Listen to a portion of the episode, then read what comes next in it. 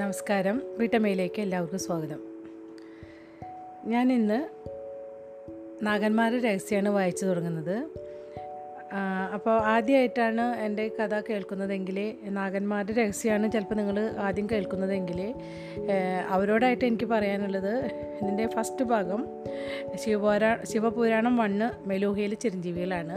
അപ്പോൾ അത് കേട്ടതിന് ശേഷം നിങ്ങൾ നഗന്മാരുടെ രഹസ്യം കേട്ടാലേ അതിന്റെ ഒരു കണ്ടിന്യൂറ്റി നിങ്ങൾക്ക് കിട്ടത്തുള്ളൂ. അല്ലെങ്കിൽ നമ്മൾ ഈ നഗന്മാരുടെ രഹസ്യം നമ്മൾ ആദ്യമായിട്ട് കേട്ടു തുടങ്ങുകയാണെങ്കിൽ നമുക്ക് അതിൽ ശരിക്കും കഥ മുഴുവനായിട്ട് മനസ്സിലാവില്ല. ഫസ്റ്റ് ഭാഗം നമ്മൾ കേൾക്കാത്തത് കൊണ്ട്.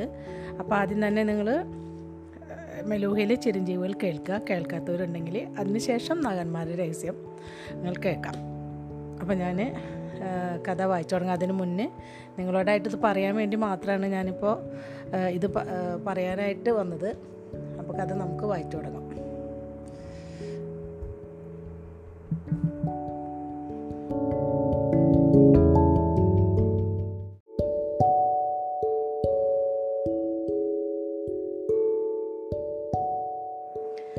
നമസ്കാരം. വീട്ടമ്മയിലേക്ക് എല്ലാവർക്കും സ്വാഗതം.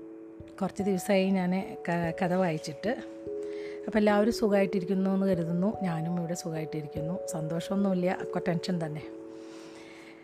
ഞാനിപ്പോൾ ഈ നമ്മുടെ മെലൂഹയിൽ ചിരഞ്ജീവിയിൽ വായിച്ചു കഴിഞ്ഞപ്പോൾ രണ്ട് ചെറുകഥകളോ രണ്ടോ മൂന്ന് ചെറുകഥകളൊക്കെ വായിക്കുകയാണോ? അതോ ഇനിയിപ്പോൾ നാഗന്മാരുടെ രഹസ്യം വായിക്കണോ? അങ്ങനെ അങ്ങനെ വിചാരിച്ചിരിക്കുകയായിരുന്നു. അതിൽ ഏത് വേണമെന്ന്. പിന്നെ എനിക്ക് തോന്നിയെന്ന് വെച്ചാൽ ഒരു ഗ്യാപ്പ് വരുമല്ലോ നമ്മൾ ചെറുകഥകൾ വായിക്കുകയാണെങ്കിൽ അപ്പോൾ ഇതിന്റെ തുടർക്കഥ നമ്മുടെ മനസ്സിൽ നിന്ന് മുന്നേ വായിച്ച് ചിലപ്പം കുറച്ച് ഗ്യാപ്പ് ഇടുകയാണെങ്കിൽ അത് വിട്ടുപോകും. അപ്പോൾ എനിക്കും തോന്നി നാഗന്മാരെ രഹസ്യവും നല്ലതെന്ന്. മാത്രമല്ല എന്റെ ഒരു സുഹൃത്ത് എനിക്കിപ്പോൾ കണ്ണൂർ ഉള്ള സൈഷ് എന്ന് പറഞ്ഞൊരു സുഹൃത്ത് ഒരു മെസ്സേജ് അയച്ചിരുന്നു. നാഗന്മാരെ രഹസ്യം കേൾക്കാൻ താല്പര്യമുണ്ടെന്ന് പറഞ്ഞിട്ട്. എന്തായാലും ഒരു മെസ്സേജ് അയച്ചതിൽ സന്തോഷമുണ്ട്. അപ്പോൾ തുടർന്ന് നിങ്ങൾ ഇതൊക്കെ കേൾക്കുക ഫ്രണ്ട്സിനൊക്കെ അവിടെയൊക്കെ കേൾക്കാൻ താല്പര്യമുള്ളവർക്ക് അയച്ചു കൊടുക്കുക. അപ്പോൾ പിന്നെ അതുപോലെ തന്നെ ഞാൻ വായിക്കുമ്പോൾ എന്തെങ്കിലും സ്പീഡ് കൂടുന്നുണ്ടോ? അല്ലെങ്കിൽ കുറച്ചും കൂടി ഉറക്കം വായിക്കണോ? അങ്ങനെ എന്തെങ്കിലുമൊക്കെ ഉണ്ടെങ്കിൽ നിങ്ങൾക്ക് എന്നോട് പറയാം. പിന്നെ ഇത് വായിക്കാനിരിക്കുമ്പോൾ തെറ്റല്ല ഈശ്വര എന്നൊക്കെ പ്രാർത്ഥിച്ചിട്ടേ ഇരിക്കുക. വായിക്കുമ്പോൾ അങ്ങനെ ചില വാക്കുകൾ നമുക്ക് പറയുമ്പോൾ ഒന്ന് നാവ് എടുക്കുക എന്നൊക്കെ പറയില്ല അതങ്ങോട്ട് കറക്റ്റ് വരില്ല ചിലപ്പോൾ സ്ഥിരമായിട്ട് നമ്മൾ കുറേ കാലങ്ങളായിട്ട് ഇങ്ങനെ മലയാളം വല്ലപ്പോഴും ബുക്കുകളൊക്കെ കിട്ടുമ്പോഴേ നമ്മൾ വായിക്കുള്ളൂ വനിതൊക്കെ കിട്ടുമ്പോൾ വായിക്കും. അല്ല ഇപ്പോൾ നാട്ടിലൊക്കെ ആകുമ്പോൾ നമുക്ക് കുറേ ബുക്കുകൾ ഇഷ്ടപ്രകാരം കിട്ടുമല്ലോ വായിക്കാനായിട്ട്. അപ്പോൾ അതിന്റെ ഇപ്പം നമ്മൾ കുറേ കാലുകളായിട്ട് വായിക്കുമ്പോൾ ചിലപ്പോൾ ഇങ്ങനെ നമ്മൾ ഉറക്ക വായിക്കണില്ലല്ലോ. നമ്മൾ മനസ്സിലിങ്ങനെ നമ്മൾ കഥ വായിക്കുമ്പോൾ നമ്മൾ മനസ്സിൽ നമ്മളിങ്ങനെ വായിച്ചു പോകും. അപ്പോൾ വീട് കറക്റ്റായിട്ട് വായിക്കൊന്നുമില്ല നമ്മൾ ചിലപ്പോൾ അപ്പോൾ പക്ഷെ ഇത് കഥ വായിച്ച് തരുമ്പോൾ ശരിക്കും പറയണ്ടേ? അപ്പോൾ എന്തെങ്കിലും തെറ്റുകളൊക്കെ വരികയാണെങ്കിൽ നിങ്ങൾ എന്നോട് ക്ഷമിക്കുക അത്രേ പറയാനുള്ളൂ. കഴിയുന്നത്ര ഞാൻ കറക്റ്റായി വായിക്കാൻ ശ്രമിക്കാം. എന്തെങ്കിലും പ്രശ്നം ഉണ്ടെങ്കിൽ അത് ക്ഷമിക്കുക. നിങ്ങൾ കുടുംബത്തിലെ ഒരാളെ പോലെ കരുതിയിട്ട്. അപ്പോൾ നമുക്കിത് വായിച്ചു തുടങ്ങാം. ഇത് എന്താണെന്ന് വെച്ചാൽ ഇതിപ്പോൾ നമ്മൾ മുന്നേ പറഞ്ഞുള്ള പോലെ തന്നെ ഇത് അമിഷ് ത്രിപാഠിയാണ് ഇത് എഴുതിയിട്ടുള്ളത്. ഇത് തർജമ മലയാളത്തിലേക്ക് ചെയ്തിട്ടുള്ളത് രാജൻ തുവാരയാണ്. എളവള്ളി നോർത്ത് തൃശ്ശൂർ നിന്ന് എഴുതിയിട്ടുണ്ട്. പിന്നെ അതിൽ ശിവപുരാണം എന്ന് പറഞ്ഞിട്ട് അങ്ങനെ എഴുതിയിട്ടുണ്ട്. അത് കഴിഞ്ഞ പ്രാവശ്യം എന്ന് വെച്ചാൽ മെലൂഹിലെ ചിരഞ്ജീവികൾ ഞാൻ വായിച്ചു തരുമ്പോൾ അത് വായിച്ചിട്ടുണ്ടായിരുന്നു. അപ്പോൾ അത് വീണ്ടും നമുക്കിപ്പോൾ ഇനി വായിക്കേണ്ട കാര്യമില്ല. പിന്നെ അതിന് ശേഷം നമുക്ക് ഞാൻ വായിച്ചു തുടങ്ങാം.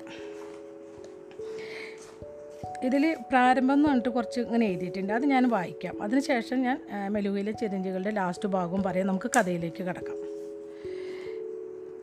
ഒരു ഗ്യാപ്പ് പേജൊക്കെ മറിഞ്ഞു പോകുമ്പോൾ ഒരു ഗ്യാപ്പ് ഉണ്ട്. അപ്പോൾ സത്യം ശിവം സുന്ദരം. ശിവനാണ് സത്യം ശിവനാണ് സൗന്ദര്യം. ശിവൻ പുരുഷനാകുന്നു ശിവൻ സ്ത്രീയാകുന്നു. ശിവൻ ഒരു സൂര്യവംശിയാണ് ശിവൻ ഒരു ചന്ദ്രവംശിയാണ്. ഇതിങ്ങനെ തുടക്കത്തിൽ എഴുതിയിട്ടുണ്ട്. പിന്നെ നമുക്ക് പ്രാരംഭം എന്ന് പറഞ്ഞിട്ട് കൊടുത്തിട്ടുണ്ട്. അപ്പോൾ ഞാനും നിങ്ങളെപ്പോലെ ഇത് ആദ്യമായിട്ടാണ് ബുക്ക് എന്റെ കയ്യിൽ എത്തിയിട്ടുണ്ടെങ്കിലും എനിക്ക് വായിക്കാൻ പറ്റിയിട്ടുണ്ടായിരുന്നില്ല. മെലുവയിൽ ചിരഞ്ജീവികളെ വായിച്ചിട്ടുണ്ടായിരുന്നുള്ളൂ. അതും ഒരുവിധം അവസാനിക്കേണ്ട ഭാഗമൊന്നും മുഴുവൻ വായിച്ചിട്ടുണ്ടായിരുന്നില്ല. ഇത് നിങ്ങളെപ്പോലെ ഞാനും ആദ്യമായിട്ടാണ് കേൾക്കുന്നതും വായിക്കുന്നതും. അപ്പോൾ ഞാൻ പറയുകയാണ് പ്രാരംഭം എന്ന് എഴുതിയിട്ടുണ്ട്. തനിക്കാവുന്നത്ര വേഗത്തിൽ ആ ബാലൻ സർവശക്തിയും ഉപയോഗിച്ച് ഓടിക്കൊണ്ടിരുന്നു. മഞ്ഞുകൊണ്ട് മരവിച്ച വിരലുകളിൽ നിന്ന് വേദനയുടെ ചീറുകൾ കാലിന്റെ മുകൾ ഭാഗത്ത് പടർന്നു. അപ്പോഴും സഹായിക്കണേ എന്ന സ്ത്രീയുടെ യാചന അവന്റെ കാതിൽ മുഴുങ്ങിക്കൊണ്ടിരുന്നു ഗ്രാമത്തിലേക്ക് കുതിച്ചു പാഞ്ഞുകൊണ്ടിരുന്ന അവൻ വേഗത ഒട്ടും കുറയ്ക്കാൻ തയ്യാറായില്ല. അപ്പോൾ രോമാവൃതമായ വലിയൊരു കൈ അവനെ നിഷ്പ്രയാസം റാഞ്ചിയെടുത്തു. വായുവിൽ തൂങ്ങി നിൽക്കുന്ന ആ ചെറുക്കൻ തറയിൽ കാലുറപ്പിക്കുന്നതിനായി സർവശക്തിയുമെടുത്ത് ശ്രമിച്ചുകൊണ്ടിരുന്നു. അവനെ തൂക്കിപ്പിടിച്ച് കളിച്ചുകൊണ്ടിരിക്കെ ആ രാക്ഷസന്റെ പേടിപ്പെടുത്തുന്ന അലർച്ച ആ ബാലന് കേൾക്കാൻ കഴിഞ്ഞു. തുടർന്ന് ആ രാക്ഷസന്റെ വികൃതമായ കൈ അവനെ മുറുകെ പിടിച്ച് വട്ടം കറക്കി. നമ്മളിത് മെലൂഹിലെ ചിരഞ്ജീവികളുടെ ഇടയിൽ ഒരു ഭാഗം വായിച്ചിട്ടുണ്ടെന്ന് തോന്നുന്നു. ഈ ഒരു ഭാഗം എനിക്ക് വായിക്കുമ്പോൾ ഓർമ്മ വരുന്നു. ചിലപ്പോൾ അതിന്റെ ഒരു ഭാഗമാവാം. എന്തായാലും നമുക്ക് വായിച്ചു കൊടുക്കാം. ആ ചെറുക്കൻ നടുക്കം മൂലം നിശ്ചലനായി. രോമവൃതമായ ശരീരം ഒരു രാക്ഷസന്റേതായിരുന്നുവെങ്കിലും നിമിഷങ്ങൾക്ക് മുമ്പ് അവൻ ഉപേക്ഷിച്ച് ഓടിപ്പോന്ന ആ സുന്ദരിയുടെ മുഖമായിരുന്നു അതിനുണ്ടായിരുന്നത്. വായി തുറന്നപ്പോൾ അതിൽ നിന്ന് പുറത്തെ വന്നത് ഒരു സ്ത്രീയുടെ മധുര ശബ്ദത്തിന് പകരം രക്തം മരവിപ്പിക്കുന്ന അലർച്ചയായിരുന്നു. നീ ഇത് ആസ്വദിച്ചു അല്ലേടാ? ഞാൻ പീഡനത്തിന്റെ ദുരിതമനുഭവിക്കുന്നത് നീ ആസ്വദിച്ചു. നീ എന്റെ യാചനകൾ അവഗണിച്ചു. ഇനി മുതൽ ജീവിതകാലം മുഴുവനും നിനക്ക് ഈ മുഖം ഒഴിയാബാധയായിരിക്കും. വാളേന്തിയെ വികൃതമായൊരു കൈ എവിടെ നിന്ന് പ്രത്യക്ഷപ്പെട്ടു. അത് മനോഹരമായ ശിരസ് അറുത്തു. അരുതേ സ്വപ്നത്തിൽ നിന്ന് പൊടുന്നനെ പുറത്തു ചാടിക്കൊണ്ട് ആ ബാലൻ നിലവിളിച്ചു. അപ്പോൾ ഇത് ആദ്യം വായിച്ചപ്പോൾ എനിക്ക് തോന്നിയത് നമ്മളിത് വായിച്ചിട്ടുണ്ടെന്നാണ്. പക്ഷെ ഇവിടെ നിന്ന് ലാസ്റ്റ് ഭാഗം ഇപ്പോൾ വായിച്ച ഭാഗം നമ്മളിത് മുന്നേ വായിച്ചിട്ടില്ല എന്ന് എനിക്ക് തോന്നുന്നു. സ്ഥലകാലബോധം നഷ്ടപ്പെട്ട മട്ടിൽ വൈക്കോൽ മെത്തയിൽ കിടന്ന് അവൻ ചുറ്റും നോക്കി. സന്ധ്യ മയങ്ങിയിരുന്നു. സ്വതവേ ഇരുട്ട് നിറഞ്ഞ ആ കുടിലിനകത്തേക്ക് സൂര്യകിരണങ്ങളുടെ ചെറു ചീളുകൾ വഴി കണ്ടെത്തിയിരുന്നു. വാതിലിനടുത്ത് ചെറിയൊരു തീക്കൊണ്ടം അണഞ്ഞുകൊണ്ട് തീക്കുണ്ടം അണഞ്ഞുകൊണ്ടിരുന്നു. ആ ചെറിയ മുറിയിലേക്ക് ആരോ ഓടി വന്നപ്പോൾ ലഭിച്ച പ്രാണവായുവിന്റെ പുതു നിശ്വാസങ്ങൾക്കൊത്ത് ആ തീക്കുണ്ടത്തിലെ നാളങ്ങൾ ഒന്നുകൂടി ജ്വലിച്ചു. ശിവ നിനക്കെന്തു പറ്റി? നിനക്ക് കുഴ കുഴപ്പമൊന്നുമില്ലല്ലോടാ മകനെ. ഒട്ടൊന്ന് അമ്പരന്ന് അവൻ മേലോട്ട് നോക്കി. അമ്മയുടെ കൈ തന്നെ ചുറ്റിപ്പിടിക്കുന്നതും മാറോട് അടുക്കി പിടിക്കുന്നതും അവൻ അറിഞ്ഞു. സഹതാപം നിറഞ്ഞ എല്ലാം മനസ്സിലാക്കുന്ന രീതിയിലുള്ള അമ്മയുടെ സ്വാന്തന വാക്കുകൾ അവൻ കേട്ടു. ഒരു കുഴപ്പവുമില്ല കുഞ്ഞെ ഞാനിവിടെ ഉണ്ട് ഞാനിവിടെ ഉണ്ട്. വലിഞ്ഞു മുറുകിയ തന്റെ ശരീരത്തിൽ നിന്ന് ഭയം മാഞ്ഞു പോകുന്നത് പോലെ അവന് തോന്നി. അതുവരെ അടഞ്ഞു നിർത്തിയ കണ്ണീർ പുറത്തേക്ക് ഒഴുകി. എന്താ മകനെ? അതെ പേടി സ്വപ്നം തന്നെയാണോ? അവൻ തലകുരുക്കി കണ്ണുനീർ അണപ്പെട്ടൊഴുകി അത് നിന്റെ തെറ്റല്ല കുഞ്ഞെ. നിനക്കപ്പോൾ എന്തു ചെയ്യാൻ കഴിയുമെന്നാ നിന്റെ വിചാരം? അവന് നിന്നേക്കാൾ മൂന്നിരട്ടി വലിപ്പമുണ്ടായിരുന്നില്ലേ ഒരൊത്ത മനുഷ്യൻ? ആ ബാലൻ ഒന്നും മിണ്ടിയില്ല. എങ്കിലും അല്പമൊന്നും മരവിച്ചു പോലിരുന്നു അമ്മ കൈകൊണ്ട് മൃദുവായി അവന്റെ മുഖത്ത് തലോടി കണ്ണീർ തൂത്തു കളഞ്ഞു നീ മരിച്ചു പോകുമായിരുന്നു. അവൻ പെട്ടെന്ന് ഞെട്ടി പുറകോട്ട് മാറി. എങ്കിൽ ഞാൻ കൊല്ലപ്പെടുകയായിരുന്നു നല്ലത്. ഞാനത് അർഹിച്ചി അർഹിച്ചിരുന്നു. അത് കേട്ടിയ അത് കേട്ട് ഞെട്ടിയ അമ്മ നിശബ്ദയായി. അവൻ നല്ല കുട്ടിയായിരുന്നു. അതിനു മുൻപൊരിക്കലും അവൻ അമ്മയുടെ നേർക്ക് ശബ്ദം മുറി ശബ്ദം ഉയർത്തിയിട്ടില്ലായിരുന്നു ശബ്ദം ഉയർത്തിയിരുന്നില്ല. ആ ചിന്തകൾ ഒരു വശത്തേക്ക് മാറ്റിവെച്ച് അവൾ കൈനീട്ടി അവന്റെ മുഖം തലോടാനാഞ്ഞു. ഇനിയൊരിക്കലും നീ അങ്ങനെ പറയരുത് ശിവ. നീ മരിച്ചുപോയാൽ പിന്നെ എന്റെ അവസ്ഥ എന്തായി തീരും ശിവൻ തന്റെ ചെറിയ കൈപ്പടം ചുരുട്ടി സ്വന്തം നെറ്റിയിലിടിച്ചു. അമ്മ ആ മുഷ്ടി പിടിച്ചു മാറ്റുന്നതുവരെ അവൻ അത് അവിടെ തന്നെ അമർത്തി വെച്ചു. ശുഭിതമായ കരിയും ചുവപ്പറന്ന ഒരു അടയാളം അവന്റെ കൺപുരികങ്ങൾക്കിടയിൽ രൂപം കൊണ്ടു. അമ്മ അവന്റെ കൈ വീണ്ടും പിടിച്ചു താഴ്ത്തിക്കൊണ്ട് അവനെ ചേർത്ത് പിടിച്ചു. പിന്നെ മകൻ കേൾക്കുവാൻ തയ്യാറല്ലാത്തൊരു കാര്യം അവർ പറഞ്ഞു. കേൾക്കു കുഞ്ഞെ അവൾ തിരികെ പോരാടിയിരുന്ന അവൾ തിരികെ പോരാടിയിരുന്നില്ലെന്നല്ലേ നീ തന്നെ പറഞ്ഞത്? അവൾക്ക് ആ കത്തി കയ്യെത്തിച്ചെടുത്ത് അവനെ കുത്തി കൊല്ലാമായിരുന്നു ഇല്ലേ? മകൻ ഒന്നും പറഞ്ഞില്ല. അവൻ വെറുതെ തലയാട്ടി. എന്തുകൊണ്ടാണ് അവളങ്ങനെ ചെയ്യാതിരുന്നതെന്ന് നിനക്കറിയാമോ? കൗതുകത്തോടെ ആ കുട്ടി അമ്മയെ നോക്കി. അവൾ പ്രായോഗിക മതിയായതുകൊണ്ട് ചെറുത്തു നിരുന്ന് നിന്നിരുന്നെങ്കിൽ ഒരു പക്ഷേ താൻ കൊല്ലപ്പെടുമെന്ന് അവൾക്കറിയാമായിരുന്നു. ഒന്നും അറിയാത്ത പോലെ ശിവൻ അമ്മയെ നോക്കിക്കൊണ്ടിരുന്നു. അവൾക്കെതിരെ പാപം ചെയ്യപ്പെടുകയായിരുന്നു. എന്നിട്ടും തനിക്ക് ജീവനോടെ ഇരിക്കാൻ വേണ്ട കാര്യമാണ് അവൾ ചെയ്തത്. ചെറുത്തു ചെറുത്തു നിൽക്കാതിരിക്കുക. അമ്മയുടെ മുഖത്തു നിന്നും അവന്റെ കണ്ണുകൾ ഒരണുവിട പോലും ചലിച്ചില്ല. ഒരാൾ പ്രായോഗിക മതിയാകുന്നതും ജീവനോടെ ഇരിക്കാൻ ആഗ്രഹിക്കുന്നതുമെല്ലാം നിനക്ക് എന്തുകൊണ്ടാണ് തെറ്റായി തോന്നുന്നത്? സ്വാതന്ത്ര്യത്തിന്റെ എന്തോ ഒരല നിശബ്ദമായി അവനിലേക്ക് കടന്നു വന്നതോ വന്നതോടെ അവൻ വീണ്ടും തേങ്ങിക്കറിയുവാൻ തുടങ്ങി. ഇതാണ് പ്രാരംഭത്തിൽ ഇങ്ങനെ എഴുതിയിട്ടുള്ളത്. ഇനിയിപ്പോൾ നമ്മുടെ അധ്യായം തുടങ്ങുകയാണ് വിചിത്ര രൂപിയായി ചെകുത്താൻ. അപ്പോൾ അതിന് മുന്നേ നമ്മൾ കഴിഞ്ഞ മെലൂഹിയിലെ ചിരഞ്ജീവികൾ നമ്മൾ വായിച്ചു വെച്ച ലാസ്റ്റ് ഭാഗം ഞാൻ ഒന്നുകൂടെ പറയാം. അതായത് ശിവൻ അമ്പലത്തിൽ പോയിട്ട് തിരിച്ചു വരുമ്പോൾ താഴെ സതി നിൽക്കണ കാണുകയാണ് അപ്പോൾ അപ്പോൾ മനസ്സിന് ഒരുപാട് വിഷമവും കാര്യങ്ങളൊക്കെ ഉണ്ട്. അപ്പോൾ ഒരു ബ്രാഹ്മണ പണ്ഡിതനെയൊക്കെ കണ്ട് അനുഗ്രഹമൊക്കെ കൊടുത്ത് അതൊക്കെ കഴിഞ്ഞ് താഴോട്ട് ഇറങ്ങി വരികയാണ്. അപ്പോൾ തിരികെ പടികൾ ഇറങ്ങുവാൻ തുടങ്ങി. അവനെ അതിശയിപ്പിച്ചുകൊണ്ട് സതി കല്ലിൽ നിർമ്മിച്ച ഒരു അപ്സര കന്യയുടെ പ്രതിമയിൽ കുനിഞ്ഞു നോക്കി നിൽപ്പുണ്ടായിരുന്നു. അപ്പോൾ സതിയെ അല്ലാതെ മറ്റാരെയും കാണാൻ ആഗ്രഹിക്കുന്നില്ലായിരുന്നു. അവളുടെ അടുത്തേക്ക് നടന്നുകൊണ്ട് അവൻ കളിയാക്കി. നീ ഇപ്പോഴും എന്നെ പിന്തുടരുവാനാണോ എന്റെ നിന്റെ ഉദ്ദേശം? എപ്പോ എപ്പോഴും പിന്തുടരാനാണോ എന്റെ ഉദ്ദേശമൊക്കെ? അങ്ങ് ഒറ്റയ്ക്ക് ഇരിക്കുവാൻ ഇഷ്ടപ്പെടുന്നത് എപ്പോഴൊക്കെയാണെന്ന് എനിക്കറിയാം. എപ്പോഴൊക്കെയാണ് എന്റെ സാന്നിധ്യം ആഗ്രഹിക്കുന്നതെന്നും എനിക്കറിയാം. ശിവൻ പൊടുന്നനെ മരവിച്ചു പോയി. സതിയുടെ തൊട്ടു പിന്നിലായി ഒരു മരത്തിന് പുറകിൽ ഒരു വസ്ത്രാഞ്ചലം തത്തിപ്പറിക്കുന്ന അവൻ കണ്ടു. സായാഹ്നത്തിലെ ഇളങ്കാറ്റ് പതുങ്ങി നിന്നിരുന്ന ആ രൂപത്തെ കാണിച്ചു തന്നു. ശിവന്റെ നോട്ടത്തെ തുടർന്ന് സതി തിരിഞ്ഞു നോക്കി. ഒരു മൂടുപടമിട്ട മുഖം മൂടി അണിഞ്ഞ ഒരു രൂപം മരങ്ങൾക്കിടയിൽ നിന്ന് പുറത്തു വന്നു. അതാ അവൻ. ശിവന്റെ ഹൃദയം അതിശക്തമായി മിടിച്ചു. അവനപ്പോഴും സതിയിൽ നിന്നും നല്ല ദൂരത്തായിരുന്നു. നാഗൻ അവളുടെ അടുത്തെത്തിയിരുന്നു. സാഹചര്യത്തെ വിലയിരുത്തുന്ന മട്ടിൽ ഓരോരുത്തരുടെയും അടുത്ത നീക്കം ശ്രദ്ധിച്ചുകൊണ്ട് അവർ മൂവരും ഭൂമിയിൽ വേരുറച്ചതുപോലെ നിന്നു. ആദ്യം അനങ്ങിയത് സതിയായിരുന്നു. പെട്ടെന്ന് തന്റെ അരക്കെട്ടിന്റെ ഒരു വശത്തുണ്ടായിരുന്ന ഉറയിൽ നിന്നും കത്തി വലിച്ചെടുത്ത് അവൾ നാഗന് നേർക്ക് വീശി. നാഗൻ അനങ്ങിയില്ല. കത്തി അണുവിടയ്ക്ക് അവന്റെ മേൽ കൊള്ളാതെ അവന്റെ തൊട്ടു പിന്നിലുണ്ടായിരുന്ന മരത്തിൽ തറഞ്ഞു കയറി. ശിവന്റെ കൈ സാവധാനം തന്റെ വാൾപ്പിടിക്ക് നേരെ നീങ്ങി. നാഗൻ പുറകിലേക്ക് തിരിഞ്ഞ് മരത്തിൽ തറച്ചിരുന്ന കത്തി വലിച്ചെടുത്തു. വിചിത്രമായ രീതിയിൽ അവൻ ആ കത്തി തന്റെ വലതു കൈത്തണ്ടയിൽ ഒരു ശീല കൊണ്ട് ചുറ്റിക്കെട്ടി. പിന്നെ അവൻ അതിവേഗം മുന്നോട്ട് കുതിച്ചു. സതി വാളു ഉരുപ്പിടിച്ചുകൊണ്ട് അവൻ സതിയുടെ നേർക്ക് കുതിച്ചോടുന്നതിനിടയിൽ ശിവൻ പരിചയം മുന്നോട്ട് ഉയർത്തിപ്പിടിച്ചു. അപ്പോൾ ഇത് ഈ നാഗൻ വരുന്നത് കണ്ടിട്ട് ശിവൻ ഇങ്ങനെ ഉറക്കി വിളിക്കുന്ന സതീന ആ ഒരു ഭാഗമാണ് നമ്മൾ വായിച്ച് നിർത്തിയിട്ടുണ്ടായിരുന്നത്. ഇനി നമുക്ക് അധ്യായത്തിലേക്ക് കൊടുക്കാൻ അധ്യായം ഒന്നാണ് വിചിത്ര രൂപിയായി ചെകുത്താൻ. അപ്പോൾ ഇതാണ് ബാക്കി. പിന്നെ ശിവൻ വീണ്ടും അലറിയാണ്. സതീനെ വിളിക്കുകയാണ് സതീ വാൾ ഊരിപ്പിടിച്ച് സതിയുടെ നേർ നേർക്ക് പായുന്നതിനിടയിൽ പരിച മുന്നോട്ട് ഉയർത്തിപ്പിടിച്ചു. അവളൊരു കെണിയിൽ ചെന്ന് ചാടും.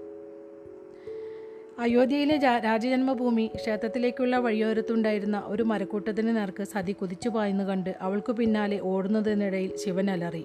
നിൽക്ക് നിൽക്ക് സതി അങ്ങനെ പറഞ്ഞുകൊണ്ടിരുന്നു. തിരിഞ്ഞോടുന്ന മൂകുപടമിട്ട നാഗനെ പിന്തുടരുന്നതിലായിരുന്നു സതിയുടെ ശ്രദ്ധ മുഴുവനും. തന്റെ ഇരയെ കണ്ടെത്തിയ പാകത വന്ന ഒരു പോരാളിയെപ്പോലെ വാളൂരി ശരീരത്തിൽ നിന്നും അകറ്റിപ്പിടിച്ചിരുന്നു അവൾ. സതിയുടെ ഒപ്പമെത്തുവാൻ അവൾ സുരക്ഷിതയാണെന്ന് മനസ്സിലാക്കുവാൻ ശിവന് ഏതാനും നിമിഷങ്ങൾ വേണ്ടിവന്നു. പിന്തുടരുന്നതിനിടയിൽ ശിവന്റെ ശ്രദ്ധ നാഗനിലായി. അവൻ നടുങ്ങിപ്പോയി. ഇവൻ ഇത്രയധികം ദൂരം മോടി മുന്നേറി? അത്ഭുതകരമായ മെയ്വഴക്കം പ്രദർശിപ്പിച്ച നാഗൻ ആ കുന്നിൻ പ്രദേശത്തെ നിരപ്പില്ലാത്ത പ്രതലത്തിലൂടെയും മരങ്ങൾക്കിടയിലൂടെയും നിഷ്പ്രയാസം അതിവേഗം മുന്നോട്ട് നീങ്ങി. സതിയെ ആദ്യമായി കണ്ട ദിവസം മേരുവിലെ ക്ഷേത്രാങ്കണത്തിനടുത്ത് വെച്ച് നാഗനുമായി പോരാടിയത് ശിവനോർത്തു ബ്രഹ്മദേവന്റെ ക്ഷേത്രത്തിൽ വെച്ച് അവന്റെ സാവധാനത്തിലുള്ള നീക്കങ്ങൾ വെറും പോരാട്ട തന്ത്രങ്ങളായിരുന്നു. ഓട്ടത്തിന് വേഗത കിട്ടാനായി ശിവൻ പരിചയമൊന്ന് ഉയർത്തി അത് മുതുകിൽ കൊളുത്തിയിട്ടു. അവന്റെ ഇടതുവശത്ത് സതിയും ഓടുന്നുണ്ടായിരുന്നു. മുന്നിലെ വഴി രണ്ടായി പിരിയുന്നത് അവൾ ചൂണ്ടിക്കാട്ടി ശിവൻ തലയാട്ടി. അവർ വേർപിരിഞ്ഞ് ഇരു ഇരുവശത്തു നിന്നുമായി മുന്നിലെ ഇടുങ്ങിയ വഴിയിലിട്ട് നാഗനെ വെട്ടിവീഴ്ത്താൻ നിശ്ചയിച്ചു. വേഗത വീണ്ടെടുത്ത് വാൾ ഉയർത്തിപ്പിടിച്ച് ശിവൻ വലതുഭാഗത്തേക്ക് കുതിച്ചു. നാഗന്റെ പുറകിൽ സതിയും സർവശക്തിയും എടുത്ത് ഓടുന്നുണ്ടായിരുന്നു. പുതിയ വഴിയിൽ ശിവന്റെ പാദം വേ- വേഗം മുന്നോട്ട് നീങ്ങി. അതിവേഗത്തിൽ അവൻ ആ ദൂരം പിന്നിട്ടുകൊണ്ടിരുന്നു. നാഗൻ പരിചയമെടുത്ത് വലതു കൈയിൽ പിടിച്ചിരിക്കുന്നത് അവൻ ശ്രദ്ധിച്ചു. പ്രതിരോധന പ്രതിരോധത്തിന് അനുയോജ്യമല്ലാത്ത കൈ ശിവൻ പുരുകം കൂട്ടി. ശിവൻ നാഗന്റെ വലതുവശത്തെത്തുമ്പോൾ സതി അല്പം അകലെയായിരുന്നു. ശിവൻ ഇടതു കൈകൊണ്ട് അരയിൽ നിന്ന് കത്തി വലിച്ചൂരി നാഗന്റെ കഴുത്ത് ലക്ഷ്യം വെച്ച് വീശി. സാധ്യമെന്ന് ഒരിക്കലും വിചാരിക്കാത്ത വിസ്മയകരമായ ഒരു അഭ്യാസ പ്രകടനം കണ്ട് ശിവൻ കുഴങ്ങിപ്പോയി. തന്റെ നേരെ പാഞ്ഞു വരുന്ന കത്തിയെ ഒന്ന് തിരിഞ്ഞു നോക്കുക പോലും ചെയ്യാതെ ഒരടി പോലും പിഴയ്ക്കാതെ നാഗൻ തന്റെ പരിചാ കത്തി പാഞ്ഞു വരുന്ന വഴിയിൽ പിടിച്ചു. ഒരു പോറൽ പോലും ഏൽക്കാതെ പരിചയിൽ തട്ടി കത്തി തെറിച്ചതോടെ നാഗൻ അനായാസം പരിച മുതുകിൽ കൊളുത്തി ഓട്ടം തുടർന്നു. ശിവൻ അമ്പരന്ന് പോയി. അദ്ദേഹത്തിന്റെ വേഗത കുറഞ്ഞുകൊണ്ടിരുന്നു. കത്തിയിലേക്ക് നോക്കാതെ തന്നെ അവ- അവനത് തടഞ്ഞിരിക്കുന്നു. ഈ ചെകുത്താൻ ഏതാ? സതി വേഗത നിലനിർത്തി. നാഗന്റെ അടുത്തേക്ക് ഓടിക്കൊണ്ടിരുന്നപ്പോൾ നാഗൻ ഓടിക്കൊണ്ടിരുന്ന ആ വഴിയിലേക്ക് ശിവൻ മറ്റൊരു വഴിയിലൂടെ ഓടിക്കൊണ്ടിരുന്നു. സതി ആ ഇടുങ്ങിയ തിണ്ട് മുറിച്ച് കടക്കുന്നു കണ്ട് ശിവൻ വേഗത കൂട്ടി. ഭാര്യയുടെ അടുത്തേക്ക് എത്താൻ ശ്രമിച്ചു. ആ തിണ്ട് താഴേട്ട് ചെരിഞ്ഞു കിടക്കുന്നതാകിയാൽ നാഗൻ തിണ്ടിന്റെ കുത്തനെയുള്ള മതിലിനടുത്തേക്ക് നീങ്ങുന്നത് ശിവന് കാണാൻ സാധിച്ചു. രാമജന്മഭൂമി ക്ഷേത്രത്തിന് മൃഗങ്ങളുടെ ആക്രമണത്തിൽ നിന്നും കയ്യേറ്റക്കാരിൽ നിന്നും ആ മതിൽ സുരക്ഷിതത്വം നൽകി. ആ മതിലിന്റെ ഉയരം ശിവന് പ്രതീക്ഷ നൽകി. നാഗന് അത് ചാടിക്കടുക്കുവാൻ ഒരു മാർഗവുമില്ലായിരുന്നു സതിക്കും ചെവിനും അവന്റെ അടുത്തെത്തുവാനും ഒരാക്രമണം അഴിച്ചുവിടാനും വേണ്ട സാവകാശത്തിന്റെ നിർണായക നിമിഷങ്ങൾ നൽകിക്കൊണ്ട് അവൻ ആ മതിലിൽ കയറിപ്പറ്റേണ്ടി വരും. നാഗനും അതുതന്നെയായിരുന്നു ആലോചന. മതിലിനടുത്ത് എത്താറായപ്പോൾ ഒറ്റക്കാലിലൂന്നി ഒന്ന് വട്ടം ചുറ്റി രണ്ട് കൈകൊണ്ടും എലിയിൽ തിരിയിരുന്ന രണ്ട് വാളുകൾ അവൻ വലിച്ചൂരിയെടുത്തു. അവന്റെ വലതു കൈയിലുണ്ടായിരുന്ന വാൾ പരമ്പരാഗത ശൈലിയിലുള്ള നീളൻ വാളായിരുന്നു. അന്തിവേലിൽ അത് വെട്ടിത്തിളങ്ങി. വാൾപിടിയോട് വാൾപിടിയോട് വാൾ പിടിയോട് തൊട്ടുള്ള മധ്യഭാഗത്ത് ഇരട്ട വാൽ തലയുള്ള ഒരു ചെറിയ വാളായിരുന്നു അവന്റെ ഇടതു കൈയിലുണ്ടായിരുന്നത്. നാഗന്റെ അടുത്തെത്തിയതോടെ ശിവൻ പരിച മുന്നോട്ട് പിടിച്ചു സതി നാഗന്റെ വലതുഭാഗത്തു നിന്നും ആക്രമിച്ചു. സതിയെ പുറകോട്ട് നീങ്ങുവാൻ നിർബന്ധിതയാക്കിക്കൊണ്ട് നാഗൻ തന്റെ നീളൻ വാൾ ചുഴറ്റി. സതി പിന്നോട്ട് നീങ്ങിയതോടെ നാഗൻ തന്റെ ഇടതു കൈയിലെ വാളും ചുഴറ്റി. ആ വെട്ടിൽ നിന്നും ഒഴിഞ്ഞു മാറുന്നതിന് ശിവന് തല ഒന്ന് താഴ്ത്തേണ്ടി വന്നു. നാഗന്റെ വാൾ കുഴപ്പമൊന്നും ഉണ്ടാക്കാതെ കടന്നുപോയപ്പോൾ ശിവൻ ഉയർന്നു ചാടി വായിൽ നിന്നുകൊണ്ട് വീശി വെട്ടി. എതിരാളിയുടെ പക്കൽ പരിചയമില്ലെങ്കിൽ തടുക്കാനാവാത്ത വെട്ടായിരുന്നു അത്. എന്നാൽ നാഗൻ അനായാസം പുറകോട്ട് മാറി ആ വെട്ടിൽ നിന്നും ഒഴിഞ്ഞു മാറുമ്പോൾ തന്നെ ഇടതു കൈയിലെ ചെറിയ വാൾ മുന്നോട്ട് ആഞ്ഞുകുത്തി ശിവ് ശിവനെ പിന്നോട്ട് നീങ്ങുവാൻ നിർബന്ധിതനാക്കി. ആ വെട്ട് തട്ടിത്തെറിപ്പിക്കുവാനായി ശിവന് തന്റെ പരിച അതിവേഗം വീശേണ്ടതായി വന്നു. സതി വീണ്ടും മുന്നോട്ട് നീങ്ങി. അവളുടെ വാൾ നാഗനെ പുറകോട്ട് നീക്കി. ഇടത് കൈകൊണ്ട് അവളൊരു കത്തി ഊരിയെടുത്ത് നാഗനു നേരെ എറിഞ്ഞു. കൃത്യ സമയത്ത് നാഗൻ തലയൊന്ന് താഴ്ത്തിയതോടെ ആ കത്തി ഒരു ആപത്തും ഉണ്ടാക്കാതെ ആ മതിലിൽ ചെന്നിടിച്ചു. ശിവനും സതിക്കും ഇതുവരെ നാഗനെ ഒന്നു വെട്ടുവാൻ സാധിച്ചില്ലായിരുന്നു. എങ്കിലും കൂടുതൽ പുറകോട്ട് നീങ്ങുവാൻ അവൻ നിർബന്ധിതനായി. അധികം താമസിയാതെ അവൻ മതിലിനോട് ചേർന്നവരും പരിശുദ്ധ സരോവരമേ അവനിതാ അവസാനം എന്റെ കയ്യെത്തും ദൂരത്തെത്തിയിരിക്കുന്നു. അപ്പോൾ നാഗൻ ഇടതു കൈകൊണ്ട് ആഞ്ഞു വീശി. ചെറിയ വളായിരുന്നതിനാൽ അത് ശിവന്റെ ശരീരത്തിലേക്ക് എത്തിയില്ല അത് പാഴായി തീർന്ന ഒരു അഭ്യാസമായി തോന്നി. നാഗന്റെ ഉദരഭാഗത്ത് വെട്ടാമെന്ന കരുതലിൽ ശിവൻ മുന്നോട്ട് നീങ്ങി. പക്ഷേ ഇത്തവണ ചെറിയ വാളിന്റെ പിടിയിലുണ്ടായിരുന്ന ഒരു കുറ്റി പിടിച്ചു വലിച്ചുകൊണ്ട് നാഗൻ തിരിച്ചു വെട്ടി. ഇരട്ട വാൽത്തലകളിലൊന്ന് മുന്നോട്ട് നീണ്ട് വാളിന്റെ നീളം ഇരട്ടിയാക്കി. അത് ശിവന്റെ തോളിൽ മുറിവേൽപ്പിച്ചു. വിഷം പുരണ്ട അതിന്റെ വായ്ത്തല ശിവന്റെ ശരീരത്തിലേക്ക് വിദ്യുത് പ്രവാഹത്തിന്റെ ഒരു വിറയൽ പ്രവഹിച്ചുകൊണ്ട് അവനെ നിശ്ചലനാക്കി. ശിവ എന്ന് ഉച്ചത്തിൽ വിളിച്ചുകൊണ്ട് സതി നാഗന്റെ വലതു കൈയിലുള്ള വാളിന്മേൽ ആഞ്ഞുവെട്ടി എന്നാൽ ആ വെട്ട് ഫലപ്രാപ്തിയിലെത്തുന്നതിന് മുൻപ് നാഗൻ തന്റെ കയ്യിലുണ്ടായിരുന്ന നീളമേറിയ വാൾ താഴെ വിട്ടതോടെ താഴെ ഇട്ടതോടെ സതിയുടെ വെട്ട് നിഷ്ഫലമായി. അവളുടെ ദേഹം ഒന്നാടി. തറയിൽ കാലുറപ്പിക്കാനുള്ള ശ്രമത്തിൽ അവളുടെ കയ്യിലെ വാൾ വഴുതിപ്പോയി. അരുത്. അനങ്ങാൻ കഴിയാത്ത നിസ്സഹനായിപ്പോയ ശിവൻ അലറി. സതി മറന്നുപോയ ഒരു കാര്യം ശിവൻ ശ്രദ്ധിച്ചിരുന്നു. രാമജന്മഭൂമി ക്ഷേത്രത്തിന് പുറകിൽ വെച്ച് സതി നാഗന്മാർ നാഗനു നേരെ വീശിയെറിഞ്ഞ കത്തി അവൻ തന്റെ കയ്യിൽ ചേർത്ത് കെട്ടിവെച്ചിരുന്നു. താഴേക്ക് വീഴുന്ന സതിയുടെ ഉദരത്തിനു നേരെ അവൻ ആ കൈ ആഞ്ഞു വീശി. വളരെ വൈകിയാണ് സതി തനിക്ക് പിണഞ്ഞ അബദ്ധം മനസ്സിലായത്. അവസാന നിമിഷം നാഗൻ തന്റെ കൈ പിൻവലിക്കുവാൻ ശ്രമിച്ചു. മാരകമായി തീർന്നേക്കാവുന്ന ആ വെട്ട് തൊലിക്കു പുറത്തു മാത്രമായി ഒതുങ്ങിയ ഒരു മുറിവുണ്ടാക്കി. ആ മുറിവിൽ നിന്നും രക്തമൊഴുകി നാഗന്റെ ഇടത് കൈമുട്ടുകൊണ്ടുള്ള ഇടിയേറ്റ് സതിയുടെ മൂക്ക് തകർന്നു. അവൾ താഴെ വീണു. രണ്ട് ശത്രുക്കൾക്കും അനങ്ങാൻ പറ്റാതായതോടെ നാഗൻ പെട്ടെന്ന് വലതുകാൽ കൊണ്ട് താഴെ കിടന്ന വാൾ പൊക്കിയെടുത്തു. ആ രണ്ടു വാളുകളും അവൻ വാളുറയിലേക്കിട്ടു. അവന്റെ കണ്ണുകൾ അപ്പോഴും ശിവന്റെയും സതിയുടെയും ദേഹത്തു തന്നെയായിരുന്നു. പിന്നെ രണ്ട് കൈക്കൊണ്ടും മതിലിന്റെ മുകളിൽ എത്തിപ്പിടിച്ച് അവൻ മുകളിലേക്ക് ചാടി ഉയർന്നു. സതി വിഷത്തിന്റെ കെട്ടുപാടിൽ നിന്ന് മോചനായി ശിവൻ പത്നിയുടെ നേർക്ക് ഓടിക്കൊണ്ട് അലറി.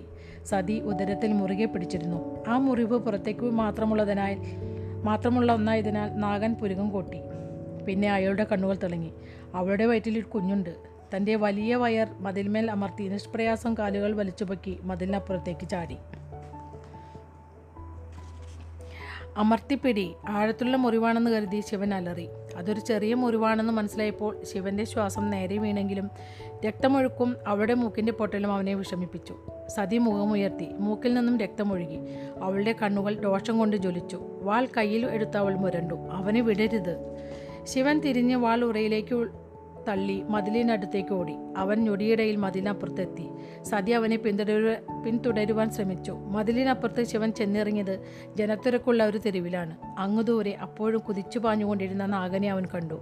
ശിവൻ നാഗന്റെ പുറകെ പാഞ്ഞു. പക്ഷേ താൻ പരാജയപ്പെട്ടു കഴിഞ്ഞുവെന്ന് അവന് മനസ്സിലായിരുന്നു. ശിവൻ വളരെ പുറകിലായി പോയിരുന്നു. അവനിപ്പോൾ നാഗനോട് മുമ്പത്തേക്കാളും വെറുപ്പ് തോന്നി. തന്റെ പത്നിയെ ആക്രമിച്ചവൻ സഹോദരനെ കൊന്നവൻ. എന്നിട്ടും അവൻ ശിവന്റെ മനസ്സിന്റെ ആഴങ്ങളിൽ മയ്യാഭ്യാസത്തിന് നാഗൻ പ്രകടമാക്കുന്ന പ്രതിഭാവിലാസത്തെക്കുറിച്ചുള്ള അതിശയം നിറഞ്ഞു നിന്നു ഒരു പീടികയ്ക്ക് പുറത്ത് കിട്ടിയിട്ടുള്ള കുതിരയുടെ നേർക്കാണ് നാഗൻ ഓടിക്കൊണ്ടിരുന്നത്. അപ്രതീക്ഷിതമായ ഒരു സന്ദർഭത്തിൽ വലതു കൈ ഉയർത്തിപ്പിടിച്ച് അവന് മുകളിലേക്ക് കുതിച്ചുയർന്നു. വളരെ കൃത്യമായി കുതിരപ്പുറത്തു ചെന്ന് വീണ നാഗൻ തന്റെ വലതു കൈയിൽ കെട്ടിവെച്ചിരുന്ന കത്തികൊണ്ട് കുതിരയെ കെട്ടിയിരുന്ന ചരട് മുറിച്ച് അതിനെ സ്വന്ത സ്വതന്ത്രയാക്കി. പരിഭ്രമിച്ച കുതിര പിൻകാലുകളിൽ കുതിച്ചുയർന്നപ്പോൾ കടിഞ്ഞാൻ വായുവിലേക്ക് ഉയർന്നു. ഇടത് കൈകൊണ്ട് നാഗൻ അത് അനായാസം പിടിച്ചെടുത്തു. തൽക്ഷണം കുതിരയുടെ കാതിൽ എന്തോ മന്ത്രിച്ച് അവൻ അതിനെ തൊഴിച്ചു. നാഗന്റെ വാക്കുകൾക്കനുസൃതമായി കുതിര കുതിച്ചു പായുവാൻ തുടങ്ങി. പൂടി പീടികയിൽ നിന്നുള്ള പീടികയിൽ നിന്ന് പുറത്തേക്കൊഴി വന്ന ഒരുത്തൻ വിളിച്ചു കൂവി.